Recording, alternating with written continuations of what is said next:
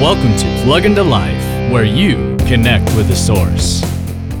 Sometimes we become our own obstacle. Yeah, that's right. God is bringing newness into our lives, but we keep wanting to dwell in the past. Every once in a while, God has to remind us to come back to the present and the future. Even Paul had to do this in order to fulfill his purpose of preaching the gospel. These are his words in Philippians 3 Forgetting those things which are behind and reaching forward to those things which are ahead, I press towards the goal for the prize of the upward call of God in Christ Jesus. If you keep dwelling in the pain of the past, ask God to help you move on to the present and the future, because He has plans for you. Woohoo! For more insights and resources, plug into Jesus101.tv. That's Jesus101.tv.